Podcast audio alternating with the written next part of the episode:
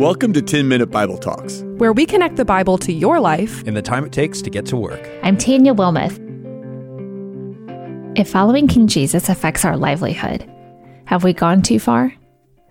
If it affects the way we approach work and the amount we can get done in a week, have we gone too far? If following King Jesus affects the way our company earns money, have we gone too far?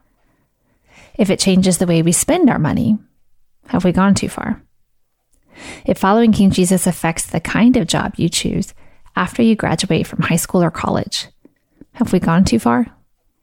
If it affects the job you keep when you have a family, have we gone too far? Following King Jesus changes people, and it changes the way those people live and interact in their communities. Take, for example, the way the gospel changed the history of pagan worship. In the days of Jesus, idol worship was a huge part of daily life. There was an intensity and pervasiveness to the way people worshiped false gods. There were temples, there were statues dedicated to the practice, and whole groups of people whose occupations centered around it. But within 300 years of the gospel going out through Greece and Rome, pagan worship almost ceased to exist. But we still deal with idol worship today. Our idols aren't Artemis and they don't live in shrines, but they sound like productivity, possessions, bylines, self sufficiency, and LinkedIn profiles. Today I'm going to walk you through Acts chapter 19 and one of the most detailed historical descriptions we have of an Asian city in the days just after Jesus' resurrection. This is the place where those very questions about going too far with Jesus came to a head because of the clash in the economic system there. And then I'm going to walk you through a prayer of confession for my own idols of productivity and self sufficiency taken straight from the pages of my journal. But first, stop Acts 19 and Ephesus.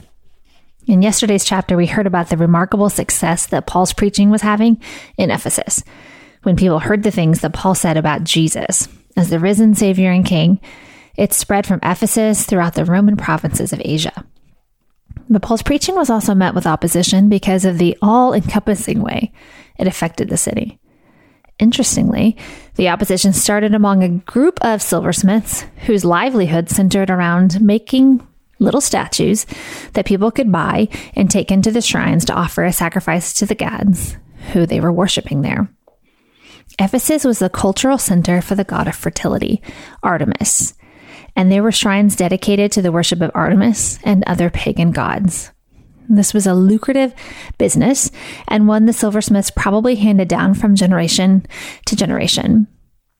The guild was upset, to say the least, because their incomes were being threatened when people stopped going to the shrines to worship the pagan gods and stopped buying the little silver statues to take with them and sacrifice to the idols there. As more people heard about Jesus, more lifestyles changed. And the more people that heard, the more the silversmiths thought they would suffer financially. So the impact of Christianity had seeped out of the circles of people who were hearing Paul and into their homes and into their lives. And the changes were so deep and so pervasive, they began to affect the culture and the economy of Ephesus. Following King Jesus meant people lost interest in things that had captivated them for years it changed cycles of work and worship. The shrines, the statues lost their value. So, with supply high and demand low, the group and their head, Demetrius, started a riot to drive Paul and his preaching out of the city. Demetrius tried to sway the people of Ephesus to follow his lead with two tactics. First, he tried appealing to their emotional sense of belonging and, of course, FOMO. And secondly, he tried to use repetition. Starting in verse 27, Demetrius says, And there is danger not only that this trade of ours may come into disrepute, but also that the temple of the great goddess Artemis may be counted as nothing, and that she may even be deposed from her magnificence. She, whom all Asia and all the world worship. Did you hear that at the end? Demetrius says, who all of Asia and the world worship. Maybe a slight exaggeration, but Demetrius was using the everyone is doing it speech to convince the people of Ephesus that it was more dangerous to be the one not worshiping Artemis than be part of the crowd. Now we know this isn't true. It's still not true when we hear it today. But the more exposure we give to things that are culturally acceptable, the more it feels like everyone is doing it. And the more our brains begin to think it's okay. And When the crowd heard what Artemis said, they were enraged and they started crying out, Great is Artemis of the Ephesians. And then Luke describes how the city was filled with confusion. Listen to what verse 32 says. It sounds like the inside that our brains probably look like when we're inundated with these kinds of messages. It says, Now some cried out one thing, some another, for the assembly was in confusion, and most of them did not know why they had come together. Sounds like me about three and a half minutes after I've picked up my phone. You gotta love Luke's hot take on what this really looked like. So Demetrius took advantage of the crowd and the confusion, and he urged them on, crying out, Great is Artemis of the Ephesians, for two hours. You know, when you see something on TV or who are we kidding? YouTube or Instagram, you see it so often it becomes an unconscious desire or maybe an even belief. Well, repetition makes us forget to think. And Demetrius had the crowd down the rabbit hole of group think that was completely void of reasoning. And so, what did we learn from this? Well, we should probably think about the times that we are vulnerable to the tactics of Demetrius. Everybody is doing it.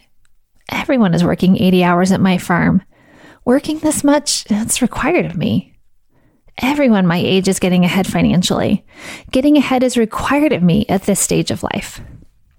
Everyone is saying the same thing, so it must be the right thing for right now. The crowd in Ephesus was probably vulnerable because they were going through a time of transition. Things were changing. What would life look like now? And there are some times I think we are most vulnerable.